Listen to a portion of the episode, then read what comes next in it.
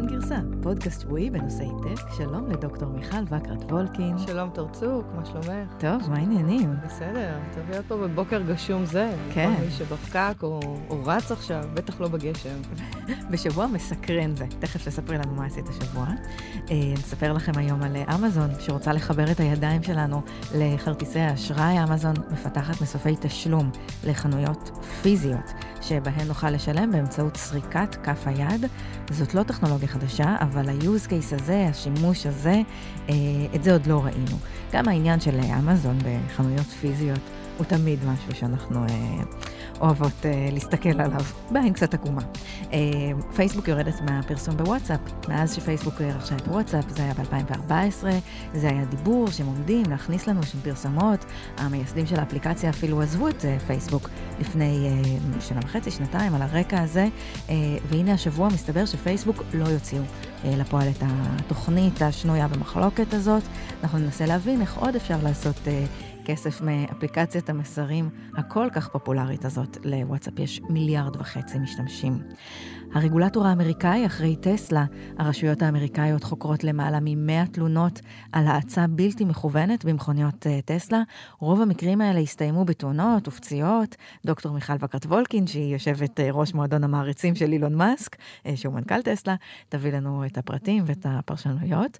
עוד בעולמה של מיכל, הסינים חזק מאוד בייצור uh, בטריות. עכשיו טראמפ, הנשיא דונלד טראמפ האמריקאי, שקודם העלה את המיסים, עכשיו הוא מוריד אותם אה, בחזרה, וננסה להבין מה זה אומר, איך זה משפיע אה, על השוק האמריקאי ועלינו. אה, סטארט-אפ קטן שעוזר לרש, לרשויות להצליב בין תמונות של אנשים שזהותם אינה ידועה לתמונות ברשת. זאת אפליקציה פשוטה וקצת אה, מסתורית, נרחיב קצת על המסתורין הזה. היא מאפשרת אה, לגורמי חוק, כרגע בעיקר אמריקאים, דברים שהרשויות בעצמן וגם ענקיות הטכנולוגיה וגדולי הסיליקון וואלי לא הצליחו להגיע אליה. זה בעולמות של זיהוי הפנים, זה בעצם עוד רגע שבו אנחנו עומדות ככה נדהמות מול היכולות האלה של ה-facial recognition. של הטכנולוגיה הזאת, באותה נשימה נדבר על ההשלכות הכל כך חמורות על הפרטיות שלנו, על החיים שלנו. אה, נסיים עם תופעה מעניינת, עם הירידה בייצור נעלמים גם תפקידים אדמיניסטרטיביים, תפקידי מנהלת המשרד או המזכירה, הם נעלמים. זה מעניין כי הרבה פעמים התפקידים האלה אפשרו בעצם לנשים בלי רקע אקדמי להתקדם, ממש לבנות uh, קריירה. כל מי שעבד במקום עם uh, מנהל, או בדרך כלל מנהלת משרד עם שיניים, יודע כמה כוח יש בתפקיד הזה. אנחנו נדבר על זה כדוגמה, על מה קורה לתפקידי צווארון כחול באופן uh, כללי, בעיקר בארצות הברית, אבל גם אצלנו. וקודם כל, לפני הכל, מיכל מטיילת, איפה טיילת השבוע? טוב, האמת היא שהשבוע באמת טיילתי, זה אומר להיכנס לאוטובוס תיירים ולנסוע. ישבת בספסל האחורי? לא, ישבתי איפשהו באמצע, זו שאלה טובה, אני אסביר עוד מעט למה. אה, ונסעתי לרוואבי, את שמעת על רוואבי? רוואבי, עיר ההייטק הפלסטינית. נכון, זה עיר ההייטק הפלסטינית הראשונה שבעצם אה, תוכננה מאפס, היא מתוכננת כמו עיר מודיעין בעצם, שהכל, הכל, הכל... אה, אה, אה, מתוכנן ולא גדל לו באופן בדיוק, אורגני. בדיוק, מהכבל ה optical fibers עד הבית ועד האשפה והחנייה. הכל שם מסודר, מתוקתק, זה באמת לא כל כך אופייני ל, אה, למקומות, אה, לערים פלסטיניות. אה, איפה זה? לאן נוסעים? אז נוסעים בסביבות ה-40 דקות אה, אה, מזרחה מראש העין, אה, ובעצם עוברים דרך אה, שטח אה, C, שזה שטח בשליטת ישראל, ואחרי זה שטח B, שזה שטח בשליטה משותפת, ובסוף מגיעים לשטח A, שזה שטח בשליטה פלסטינאית. אה, לי זה היה פעם ראשונה שבעצם אה, חציתי אה, את הגבול לכיוון, ו, ומאוד מאוד מאוד הופתעתי, זו הייתה לי חוויה... אני לא רוצה להגיד מטלטלת, אבל בהחלט חוויה שנחקקה ואני עדיין חושבת עליה. אה, אתה נוסע במקום שנראה כמו הגליל, ו, ואז אתה מגיע לכביש מאוד צר ואתה רואה שם כרמים, אה, ולרגע התבלבלתי וחשבתי שאני נמצאת בנאפה או בסונומה, אה, כביש גישה מאוד צר, ופתאום מתגלה לפניך עיר באמת מדהימה. אה, אנשים אמרו שהיא נראית כמו מודיעין, אני לא יודעת, לא... אני, קשה לי... הסיור הבא יהיה למודיעין, כן. להשוות. לא הייתי. אמ, אז באמת היא בנויה מאבן ירושלמית, היא אה, נמצאת בעצם אה, בראש גבעה. יש בה אה, מספר שכונות מסוים, אני חושבת שזה חמש או שש שכונות, יכולה להכיל עד 40 אלף איש. הבנייה שלה התחילה ב-2010, הם נתקעו בגלל כל מיני בעיות אישורים, אה, והיום למעשה היא בנויה ל-40 אלף איש, היום חיים בה בסביבות 4,500 אנשים, שזה יחסית מעט מאוד, והאמת היא שעשינו סיור בעיר, ולא לא ראינו מכוניות אחרות, לא ראינו אנשים מסתובבים, גם ירד גשם, אז יכול להיות שבשביל זה, אבל הבנתי שהאכלוס שלה הוא לא מאוד מוצלח, יש הרבה פלסטינאים שלא ממש אה, רוצים לגור שם. לא רוצים או לא יכולים או לא... תשמעי, זה, זה, זה בין אה, בירזט לרמאללה, זה משהו כמו 20 דקות נסיעה מרמאללה, זה לא רחוק, אפילו רבע שעה. אני קצת הייתי ככה בשוק שאני כל כך קרובה למקומות האלה. אה, זה לא שזה לא רוצים ולא יכולים, אני חושבת שיש שם איזושהי, איזושהי כנראה התנגדות לקונספט ממ. הזה, שזה באמת עיר עסקית, זה עיר, יש שם מרכז קניות מדהים עם גוצ'י ו, וכל מיני חברות גוצ'י. מותגים, ו, ו, וזה בנוי בצורה באמת, זה מזכיר קצת את Stanford Shopping Center, למי שהיה. יש שם אה, אמפי תיאטרון שיכול להכיל אה, באמת אלפי אלפי אנשים. אה, ואז נכנסנו בעצם לבניין המשרדים, שלמטרתו הגעתי, לא נסעתי כדי לטייל, אה, זה לא היה טיול בטבע. אז יש שם אזור, כאילו יש שם איזה פארק תעשייה של העיר, שבו הכל קורה? בדיוק, אה, יש שם פארק תעשייה, שלמעשה מביא תחת חברת outsourcing מהנדסים. מסתבר שבגדה כל שנה מסיימים בסביבות 3,000 מהנדסים, הרבה מהנדסי תוכנה, גם חשמל, גם IT, ובעצם רובם... הם לומדים בג... בגדה עצמה, או שהם יוצאים למקומות אחרים? בגדה, ברמאללה, אה, חלקם בבירזט הבנתי שזאת אה, נחשבת אוניברסיטה מאוד טובה, אה, ומאוד חשוב לעם הפלסטיני להיות educated, להיות מלומד, למרות שהבנתי שנשים אחרי שהן מתחתנות לא, לא חוזרות לשוק העבודה, בכל זאת מצפים שהם ילמדו. בקיצור... אז גם גברים וגם נשים הולכים ללמוד תארים הנדסיים. כן, כן. ומה שקורה במקום הזה, שזה בעצם מרכז הייטק שמביא אנשים, זאת אומרת, חברות ישראליות, והוזכרו אינטל ומייקרוסופט, מלאנוקס, אייל ולדמן עושה הרבה, מי ששמע אותו, כדי באמת לדחוף את החיבור הזה עם ההייטק הפלסטיני, ובעצם יש שם חברה שנקראת אסל, שזו חברת השמה, שיש לה מרכזים בכל, בכל הגדה, גם בשכם, גם בעזה, גם ברמאללה, והמרכז הכי גדול הוא נמצא בעצם ברוואבי. יש לה 370 מהנדסים, הם בעצם מסתכלים על המקום הזה כמו Silicon Valley של, של פלסטין. מהנדסי תוכנה, בעיקר QA, Web Developers, גם testing לצ'יפ, לצ'יפים, ואת יודעת... אז בעצם רוב הכלכלה שם של חברות שעיקר ה-R&D שלהם הוא בישראל ועושים outsource לתחומים מסוימים. בדיוק, ואני שאלתי אותם למה הם לא עובדים עם חברות עם ערב הסעודית, עם, עם, עם מדינות אחרות, באמת מדינות ערביות שיש להם הרבה כסף והרבה, וכלכלה מאוד חזקה, למה רק דווקא עם ישראל? אז הם אמרו שבעצם ישראל יודעת לעשות חדשנות, והמטרה שלה, אה, שלה, שלהם בעצם היא ללמד חדשנות לעם הפלסטיני, כי הם לא, הם לא עם שגדל אה, בצורה עצמאית, ובעצם גם, גם מדינות ערב אין להם את הידע הזה בחדשנות. אז הם עובדים עם מרכזים ישראלים, והאנשים שבעצם המהנדסים יכולים להגיע לישראל, יש להם כל פעם אישור של שלושה חודשים אה, להגיע לישראל, החבר'ה הישראלים מגיעים לרוואבי. אה, זה נראה חזון אחרית הימים קצת. מי מארגן את הסיורים האלה? איך אפשר אה, לעלות על אוטובוס ולנסוע לרוואבי? אז יש אה, שני חברים טובים שלי שמארגנים את זה, שניהם גרים בסיליקון וואלי, אה, ערן סאונדרס ועליזה פלג, ואני אשמח אה, לחבר את מי שירצה אה, לנסוע, ואני באמת, אה, באמת, באמת אה, ממליצה. אני חושבת שיש פה איזשהו אפקט פוליטי, ואני לא רוצה להיכנס אליו, כי זה לא המקום, אבל אה, אני חושבת שהמהנדסים האלה היו בני 4 או 5 שהתחילה האינתיפאדה בשנת 2000, כאילו רובם שם בני 25, בין 25 ל-30, אה, והם רואים אותנו כזרים כמו שאנחנו רואים אותם כזרים. אני אישית מאוד פחדתי להגיע לשם, לקח זמן עד ששכנעו אותי, אה, אבל את יודעת, אה, זה שיש להם עבודה והם לומדים להכיר אותנו, אנחנו לומדים להכיר אותם, זה כנראה איפשהו מקרב. אולי פעם יפתור גם את הסכסוך. מעבר לזה שהמחיר של כל מהנדס הוא 50% פחות ממחירם בישראל. זה פקטור אה, משמעותי. כן, מה שמאוד מעניין, יש להם גם קרן הון סיכון שם במרכז הזה של 90 מיליון דולר, ובעצם משקיעים בסטארט-אפים מכל העולם, ב-early stage גם ישראלים. ש- שמשקיעה בהכל וב... הכל. וואי, טוב, לחדשות השבוע, אמזון מפתחת טכנולוגיה לסריקת כף יד שתאפשר לנו לשלם. בעצם כף היד שלנו תהיה מחוברת לכרטיס האשראי שלנו בשלב הראשון, בטח בהמשך אמזון תרצה שנהיה מחוברים אה, לאמצעי תשלום אה, שלה. הם מכוונים לחנויות פיזיות, ל brick and mortar. אה, מאוד יכול להיות שזה יתחיל מ Whole Foods, זאת ככה אה, השמועה, הם רשמו איזשהו פטנט על Non-Contact Biometric Identification System, איזושהי מערכת אה, זיהוי, למרות שאנחנו יודעים שטכנולוגיות כאלה כבר אה, קיימות בעולם, וזה בעצם יאפשר לנו לשלם בלי כרטיס אה, אשראי וגם בלי טלפון, היום יש Apple Pay וכל מיני דברים שמאפשרים לנו אה, לא להוציא את הארנק, אלא פשוט לעשות כזה tap עם הטלפון, אז זה גם יכול להתאים למי שעושה digital detox ולא רוצה להסתובב עם טוב. הטלפון שלו. האמת היא שעוד מעט גם הטלפון יהיה ביד, זאת אומרת נוכל. ללחוץ על איזושהי נקודה. אה, ולהתקשר אחד לשני, ולא רחוק היום. אז הם כבר צעד אחד אה, קדימה, ואנחנו באמת רואים את המגמה הזאת של ענקיות הטק שהן נכנסות אה, ומחפשות איך להיכנס לתוך החיים הפיננסיים שלנו, אז דיברנו על אפל פיי, לאפל יש היום גם כרטיס אשראי, גוגל מציע חשבון בנק, אמזון גו מציעים בכלל את כל המערך הזה של חנות שבה אנחנו לרגע לא נצטרך להוציא את הכרטיס, נוכל פשוט לאסוף דברים מהמדפים ולצאת ולשלם לשלם דרך חשבון האמזון, זה כבר קורה, יש כן, חנות כזאת. נכון. בסיאטל לדעתי, גם איפשהו שם את היית שם. מידווסט. הייתי בחוץ, לא נתנו לי להיכנס, לא הצלחתי לא הצלחתי to log in לאמזון. כן, יש כמה חנויות כבר, אבל מה שמעניין פה זה שאמזון בעצם, מעבר לזה שהם הופכים את היד לכרטיס אשראי, הם בעצם אה, יוצרים איזושהי דרך שכל בן אדם יוכל להגיע לחנות בפעם הראשונה, לשים את היד, בעצם לעשות את הסריקה, לתת את הכרטיס אשראי שלו, זאת אומרת, הוא יכול לחבר את זה לכרטיס אשראי אחד או שתיים או שלוש, אה, ובעצם אה, לוותר על הצורך הזה בשימוש בטלפון.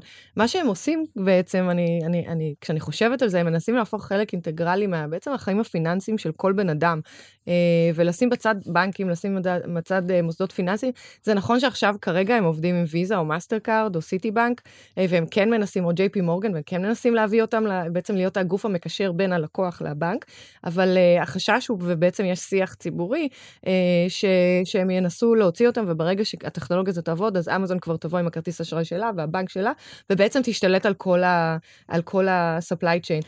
יש מורכבות באמת בין אה, שותפות לבין תחרות, ואני חושבת שגם הגופים האלה שהזכרת בטח שואלים את עצמם האם אנחנו הולכים לקראת שותפות או נותנים יד נכון, לתחרות. נכון, ואת יודעת, יש דוגמה מאוד טובה בתחום המשלוחים, שבעצם אמזון הייתה השותפה הכי טובה של פדק, שהעבירה את כל החבילות אה, בחגים, ובאיזשהו שלב אה, אמזון החליטה ש...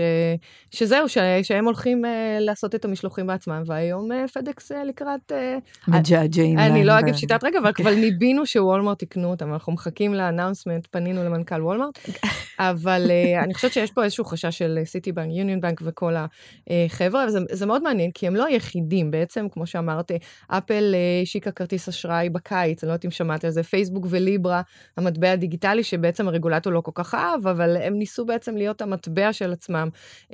אם אמזון בעצם יבואו, זה יכול לבוא על חשבון גם הארנק הדיגיטלי של, של אפל וגם, וגם שירותים של פייסבוק, ובעצם הם, הם יחפרו פה עוד יותר עמוק בדאטה, זאת אומרת, הם לא רק ידעו מה אנחנו קונים ואיפה אנחנו גרים ומה הרגלי צריכה שלנו, הם גם בעצם ידעו מבחינה פיננסית כמה אנחנו יכולים להרשות לעצמנו, אה, איך אנחנו משלמים, מה המורגט שלנו, אה, וזה ייתן, את יודעת, עוד אה, דאטה לפרסומאים, לאנשים שירצו בעצם לקחת אותנו למקום שבו אנחנו צריכים להיות, ולמכור לנו בצורה יותר מדויקת. אני קצת חוששת מזה, to be honest, ובאמת אנחנו כולם מדברים פה על טכנולוגיה של, של זיהוי יד, זה לא איזה משהו חדשני ו...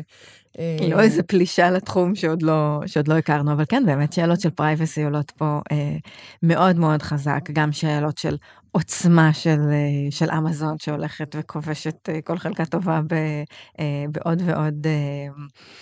עולמות עוד ועוד ורטיקליים. נכון, הם נמצאים בעצם, את יודעת, בבית שלנו, בטלוויזיה, נמצאים בכל דבר שאנחנו קונים, עכשיו גם בבנק, אלקסה.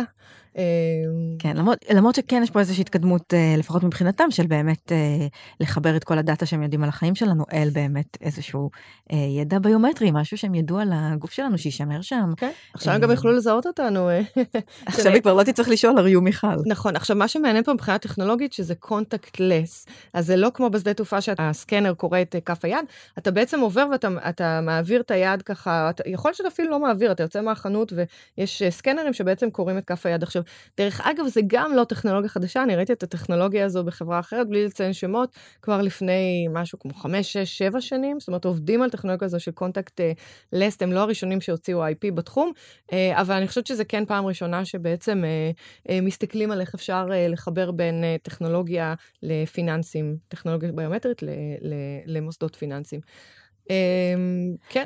כן. נראה. ועוד מה שמטריד זה גם בכל מה שקשור לעולמות הפרוד. נכון. ומי יעבור לידי, ומה הוא יכול לקחת מהיד שלי. גם תחשבי שאם גנב גונב כרטיס אשראי, בעצם הוא בא ועושה לינק בין הכרטיס אשראי ליד שלו, הוא יכול... אה, להשתגע. להשתגע, אבל מצד שני, גם את זה פתרו כבר, אני לא, אני לא דואגת לאמזון, אני חושבת שהם יצליחו. שאלה מה איתנו, שאלה אם את דואגת לנו או לא. Uh, טוב, נדבר קצת על uh, פייסבוק ווואטסאפ. מסתבר שיש שם צוות שפורק בחודשים האחרונים שצריך uh, לחפש עבודה, זה הצוות שעבד על למצוא דרכים להכניס פרסומות אל תוך וואטסאפ. וואטסאפ נקנו על ידי פייסבוק ב-2014 עבור הסכום המטורף 22 מיליארד דולר. ג'אן קום ובריאן אקטון, המייסדים, עברו לפייסבוק ועזבו אותה לפני, לפני שנה וחצי בדיוק על, על הדבר הדבר הזה, שהם אה, מאוד מאוד לא רצו שיכניסו להם אה, פרסומות לתוך הבייבי אה, שלהם. הם יצרו את וואטסאפ ב-2009. המודל העסקי הראשון, למי שזוכר, היה שצריך לקנות את וואטסאפ בדולר, ב-99 סנט. הם, פייסבוק הורידו אותה מזה מאז שהם רכשו, היום היא זמינה בחינם. ובאמת החבר'ה האלה, כשהם עזבו את פייסבוק, הם השאירו על השולחן. הטבות וכסף וקומפנסיישן בשווי של 1.3 מיליארד דולר. מה זאת אומרת תשאירו על השולחן תור? הם יכלו, הם יכלו להרוויח, זאת אומרת בהמשך החוזה שלהם, ביחד עם המשכורת ועם הבונוסים ועם הכל. הם בעצם, uh, they did not vest in peace, כמו שאומרים. vest in peace אומר לשבת ולחכות עד שכל הבונוסים שלך יפשירו ותוכל לעזוב. בשקט, בשלווה. יש לי, יש לי כבוד לזה, למרות שצריך לזכור שהם היו שם כמה וכמה שנים והם לא הלכו עניים כן, הם, בכל זאת העסקה הייתה של 22 מיליארד דולר, הם בטח קיבלו כמה מיליארדים טובים, עוד מיליארד, פחות מיליארד, שהיה זה כבר קטן עלינו. אה, אני, דברים שנופלים לנו אה, אני, אני חושבת, זה נשמע כאילו עוד איזושהי הודעה בעצם, שבסדר, אז וואטסאפ לא יהיה בפרסומות, אבל אני חושבת שיש פה דבר מאוד מאוד מאוד מעניין, כי פייסבוק בעצם נוטשים את המודל הכי הגיוני למוניטיזציה. אה, בוואטסאפ. אה, כרגע אין, מוד, אין מודל אחר למוניטיזציה, זאת אומרת, אה, אתה, אתה שולח את ההודעה ו, וזהו, ו, ונגמר. זאת אומרת, פייסבוק כן, יש להם את הדאטה, יכול להיות שהם יוכלו לעשות עם זה משהו, אבל כרגע אה, באמת הם תלו את כל התקוות של העסקה הזו של 22 מיליארד דולר, שעדיין לא הכניסה רווחים, בפרסומות. אה, והשאלה היא, לאן הם ילכו? מה, מה כן הם יעשו עם זה? באמת פרסום הוא היום מהווה 98 אה, אחוזים מההכנסות של אה, פייסבוק על כל השירותים שלה. יש להם המון המון המון יוזרים לארבעת השירותים המרכזיים שלהם, פייסבוק, אינסטגרם, וואטסאפ והמסנג'ר של פייסבוק, שהוא נחשב לשירות אה, נפרד, יש uh, כמעט שלושה מיליארד יוזרים אה, בחודש, ואנחנו דיברנו על זה פה כמה פעמים, בעיקר סביב הפדיחות שיוז, ש, שפייסבוק עושה עם, אה, עם דאטה, שהם לא מצליחים למצוא מודל אחר, שהוא לא פרסום, הם, הם לא מצליחים למצוא מודלים עסקיים אחרים. ב, בסיפור הזה של, ה, של פרסום בוואטסאפ, הם בחנו בעיקר אפשרות של לפרסם דרך, ה, זה נקרא סטטוס, דרך ה stories אממ. של וואטסאפ. אני עשיתי היום ניסוי בבוקר, קצת אה, לפני שיצאתי לפה, העליתי סטורי בוואטסאפ שלי, הנה, את לא ראית, למרות שאנחנו מתכתבות כל הזמן, אה, וכתבתי, מי שרואה את הדבר הזה שיכתוב לי, להבין אה, זה, נכון. קיבלתי אולי ארבע הודעות. כן, אנשים לא אין, מסתכלים על זה, זה לא, לא מעניין. אז זה באמת לא דרך טובה לעשות מוניטיזציה. אבל את יודעת, זה מעניין, פעם נסעתי לאילת וכתבתי לחברה שאני נוסעת לאילת ושאלתי אותה מה כדאי לעשות עם הילדים, ואז פתחתי את פייסבוק דרך אגב, ההתכתבות הזו הייתה בוואטסאפ, פתחתי את פייסבוק וראיתי פרסומות על האקווריום. אז אני חושבת שהם כן לוקחים את הדאטה ועושים את הפרסומות בפייסבוק, לא בוואטסאפ עצמו, לפחות זה היה לפני שנתיים בערך. אז מה, המייסדים קמו והלכו על עצם חוויית השימוש, שידחפו לנו את הפרסומות רק בפייסבוק ולא בתוך הוואטסאפ עצמו? וקריאת אה, המידע הם אה, היו סבבה איתה? אני לא, אני לא יודעת, אני חושבת שהם הלכו קצת, אה, קצת קודם, אבל את יודעת, מה שאני שמעתי שמועות זה שפייסבוק לא פראיירים, והם מנסים לבנות מודלים עסקיים אחרים שכן לעשות מוניטיזציה בוואטסאפ, ומה שהם מסתכלים הם בעיקר על, על הודעות שהן בין לקוחות לבתי עסק. זאת אומרת, לא הודעות פרטיות, שאת תתכתבי איתי, את לא תקבלי פרסומות, אבל אם את בית עסק ואת מנסה ליצור קשר עם אחד הלקוחות שלך, אז בעצם כן יהיו שם פרסומות, כן יהיה אפשר לפרסם את הקטלוג, כן יהיה customer service שהוא יהיה מעבר לרק שיח בין, בין שני אנשים. כן, האמת שיותר ויותר עסקים באמת משתמשים בוואטסאפ לעסקים, זה ממש נוח, אגב, גם בתור לקוחה, זה ממש נוח. אני מתכתבת מלא עם סיבוס, החברת הסעדה, כל פעם שיש בעיה, את פונה אליהם בוואטסאפ, השירות שלהם לא משהו, אבל זה נוח לעשות את זה דרך הוואטסאפ. כן, ואני חייבת לציין שפייסבוק הם ממשיכים לגדול, כן, זה, זה שהם לא עושים מוניטיזציה לוואטסאפ זה לא פוגע בהם. אה, אה, ב-12 החודשים האחרונים הם, אה, הם עלו במעל 50 אחוז אה, מבחינת אה, אה, שווי, והם עושים, עושים עבודה מדהימה, כן?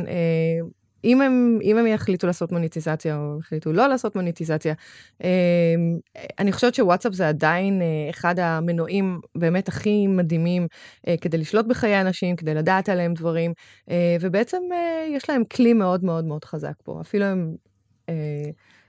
כן, אני, אני מצד אחד מסכימה, מצד שני אני חושבת שפשלה אחת ואנשים יעזבו אותם. אני חושבת שאנשים לא כל כך נאמנים לאפליקציות מסרים, כמו שאנחנו חושבים, ווואטסאפ באמת הייתה בסך הכל אפליקציה נקייה, עם ממשק משתמש אה, נוח, לא דחפו לנו שם פרסומות, אז אנחנו ממשיכים להשתמש. אני חושבת שטעות אחת, ופייסבוק יכולה לשלם על זה מחיר, אה, מחיר משמעותי, אבל באמת אה, מעניין לראות, ואני, זה נכון, הנתון הזה, דעת, אנחנו כל הזמן חוששות לפייסבוק שלא מוצאים מודלים אחרים, ובינתיים המניה עולה. גדלה. גדלה. כן. אז אה, טוב, אבל נראה, אבל, אבל את, ה, את הגדילה הזאת צריך לתחזק איכשהו, ואת זה צריך לעשות עם אה, מודלים אה, חדשניים. טוב, נגיד מילה על טסלה והפדיחות הגדולות שקורות שם.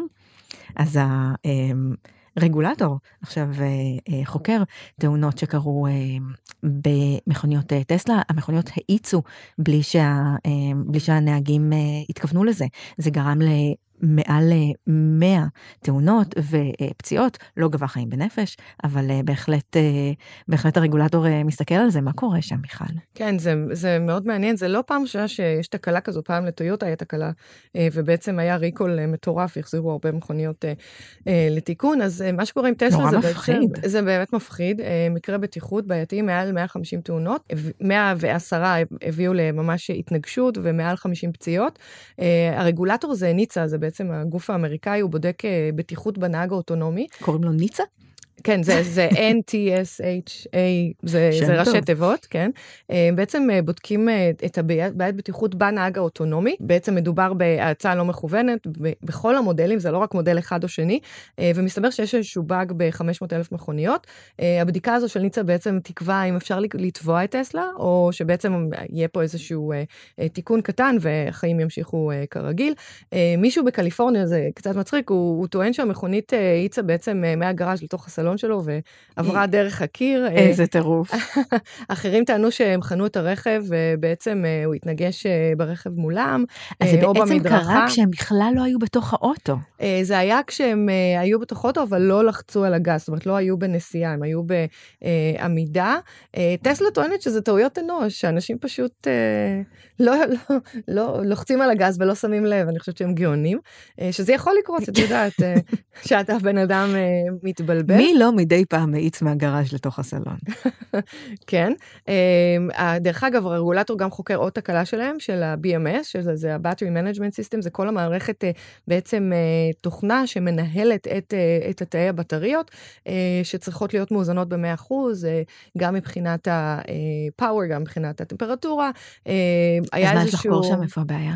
כי אם הבטריה היא לא מאוזנת, אם ה-BMS הוא לא באמת עובד כיאות, אז יכול להיות בעיה ב-range, בטווח של הרכב, אה, הבטריה יכולה להתחמם, זה יכול להביא לאיזושהי בעיית בטיחות. במקרה הספציפי הזה, ה range, מספר הקילומטר שהרכב יכול לנסוע ירד, וכנראה זה היה באמת איזשהו באג ב battery management system. זה מאוד מעניין שאנחנו מדברים על רכבים, ובעצם במקום לקחת במסך לתקן איזה נזילה, או להחליף איזה שסתום, אתה, אנחנו מדברים על תיקון של תוכנה.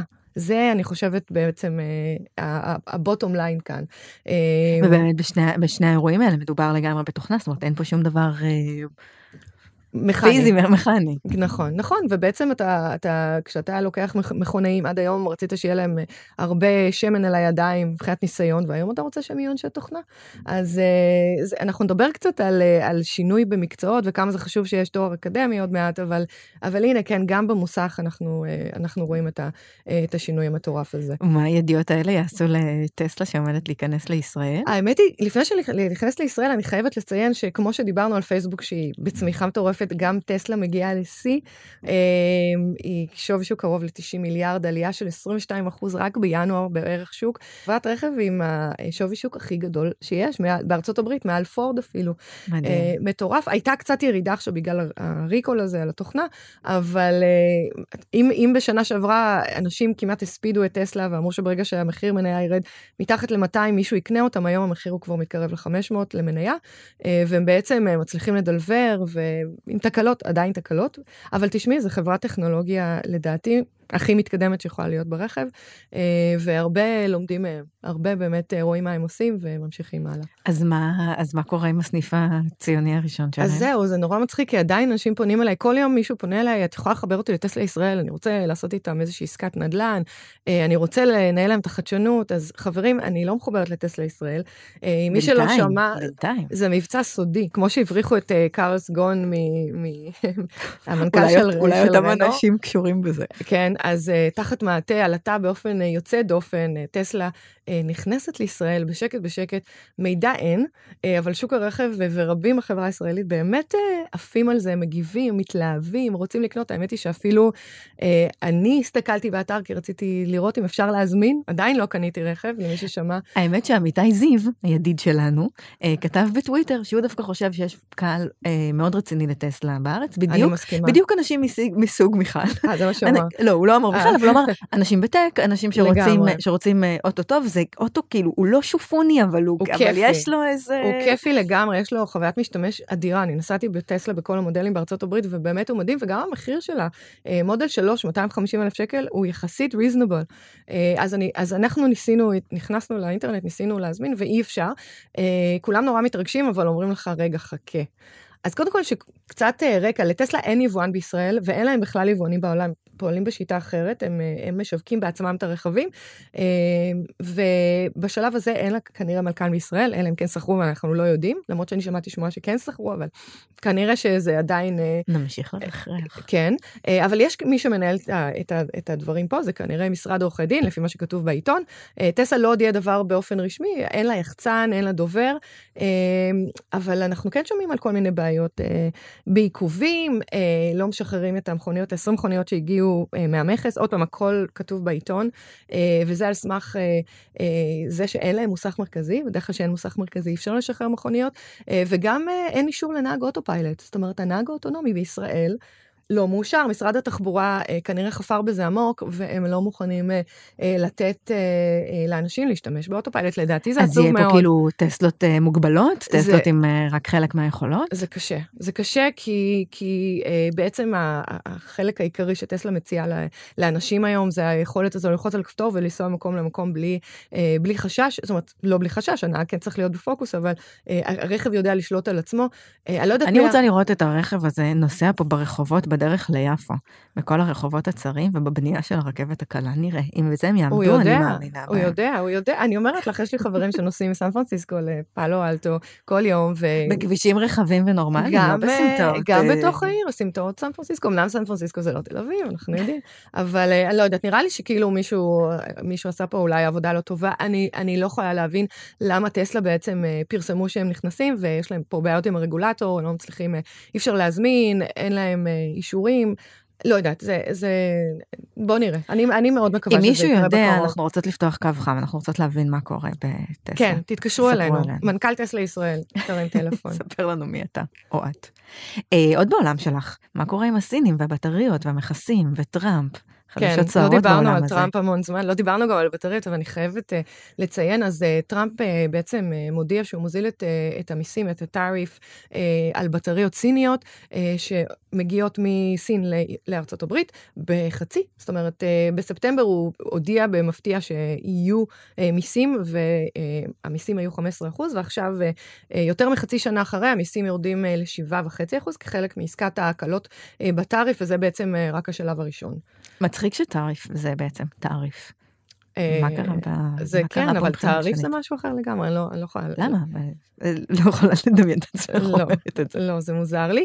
אמ, אני חושבת שיש פה דבר מאוד מעניין, כי עד לפני כמה שנים בעצם אה, בטריות אה, שיובאו לארצות הברית, ארצות הברית לא יצרנית בטריות, חוץ מטסלה, הם היו בטריות קוריאניות, בטריות יפניות, אבל בהחלט לא בטריות סיניות. זאת אומרת, אף אחד לא האמין שהבטריות הסיניות יצליחו להגיע לאיכות שהיא בעצם מספיק טובה כדי להיות, להימכר בארצות הברית, ויצא לי לראות הרבה בטריות בחיים.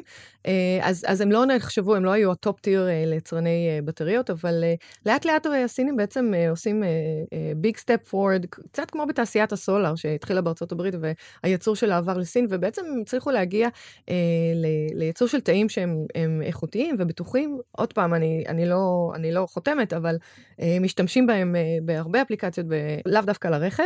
אה, זה מעניין שהם יודעים לייצר מהר ובזול, וברגע שהם משתמשים בטכנולוגיה שאנחנו... סומכים עליה, הם באמת אה, קשה לקרוא. תשמעי, גם יש להם הרבה ניסיון, כי שוק הרכב החשמלי בסין הוא השוק הכי גדול בעולם, ובעצם ברגע שאתה שם בטריה ברכב, אתה, אתה בודק אותה, אתה יכול לשפר אותה, אה, אתה יודע בדיוק איך היא מתנהלת, ו, ובתוך הרכב זה ה-use case הכי קשה שיכול להיות. ברגע שאתה שם בטריה לגריד, לרשת החשמל, אז בעצם אה, זה קצת, קצת פחות מסוכן, אפשר, המקום, המשקל לא כל כך חשוב, אז יש איזה שהן הקלות שבטח לבטריה סינית יהיה קל לתפקד בכזה מקום. ובעצם אה, זה מה שקורה. אה, הברית, אה, אני לא יודעת אם הקשבתם לפרקים הקודמים שלנו, אבל הברית הולכת לכיוון של הטמעה של storage ב grid, זאת אומרת בעצם לשים בטריות על רשת החשמל, שהיא רשת חשמל נקייה, יש בה גם רוח, גם סולארי, ולפעמים האנרגיה הזו לא מגיעה בשעות שאנחנו צריכים אותה, לא בשעות השיא. אז רק נזכיר שכשאנחנו מדברים על אנרגיה, אנרגיה ירוקה, אחד האתגרים הכי גדולים זה שהיא לא, לא כל הזמן מיוצרת, ואז נוצר צורך לשמור אותה. ופה בעצם נכנסות למשחק אה, הבטריות ופתרונות ה storage כדי שבזמן שהחשמל מיוצר הוא ייאגר ואחר כך אה, יהיה אפשר להשתמש בו לכל אורך הזמן, לא רק בזמן שהאנרגיה אשכרה יכולה להיות מיוצרת. בדיוק, ומסתבר שב-40% מהסוללות, אה, ה lithium ion אה, ל grid, לרשת החשמל בארצות הברית, הן בטריות סיניות, אה, ובעצם מה שקרה בספטמבר זה שטראמפ פתאום העלה את המחיר, וכל ה economics, כל הכלכלה סביב ה energy storage הזו השתנתה, והנה עכשיו הוא בעצם, הוא מוריד את המחיר בתור שלב ראשון ל-7.5, הוא מוריד ב-7.5 אחוז, וכנראה שיהיה עוד, עוד ירידה. אבל יש מתחרים אמריקאים, זאת אומרת, ברגע שהוא מעלה את המחיר למוצר, המוצרים הסינים, אז הוא, הוא באמת מקל על השוק שלו, או שהוא רק... אה, לא, אין. יש את הבטריות של טסלה, אבל מן הסתם לטסלה אין מספיק capacity אה, לתת לכל הפרויקטים ה, ה, בעצם החדשים אה, שיש בארצות הברית, ו- וזו שאלה מצוינת, כי מה שקרה עכשיו זה שה-DOE, ה-Department of Energy, אה, האמריקאי. משרד האנרגיה האמריקאי. משרד האנרגיה האמריקאי, שדרך אגב, אה, היה לי חלק אה, לא קטן שם כשגרתי בארצות הברית, אה, הם בעצם... מה, סביב העבודה של, סביב בטר פלייס? לא, אבל הייתי יועצת במשרד האנרגיה האמריקאי, ובעצם עזרתי להם לעשות review על טכנולוגיות חדשות בתחום הרכב החשמלי, בתחום הבטריות. מגניב. כן, מאוד מעניין, ואני אשמח לדבר על זה, אני ממש מכירה אותם מקרוב. אז מה ש... פרק special בקרוב. כן, על אנרגיה, זה, זה הבטחנו. הבטחנו ונקיים. מה שבעצם אה, הם הכריזו על grand challenge, אה, בעצם כדי, אה, והם שמים הרבה כסף, כדי לעזור לשוק האמריקאי לבנות תעשייה של energy storage, של, של בטריות, של אחסון אנרגיה, שתהיה מהמובילות בעולם, ובעצם הם לא יצטרכו להיות תלויים בשוק הסיני.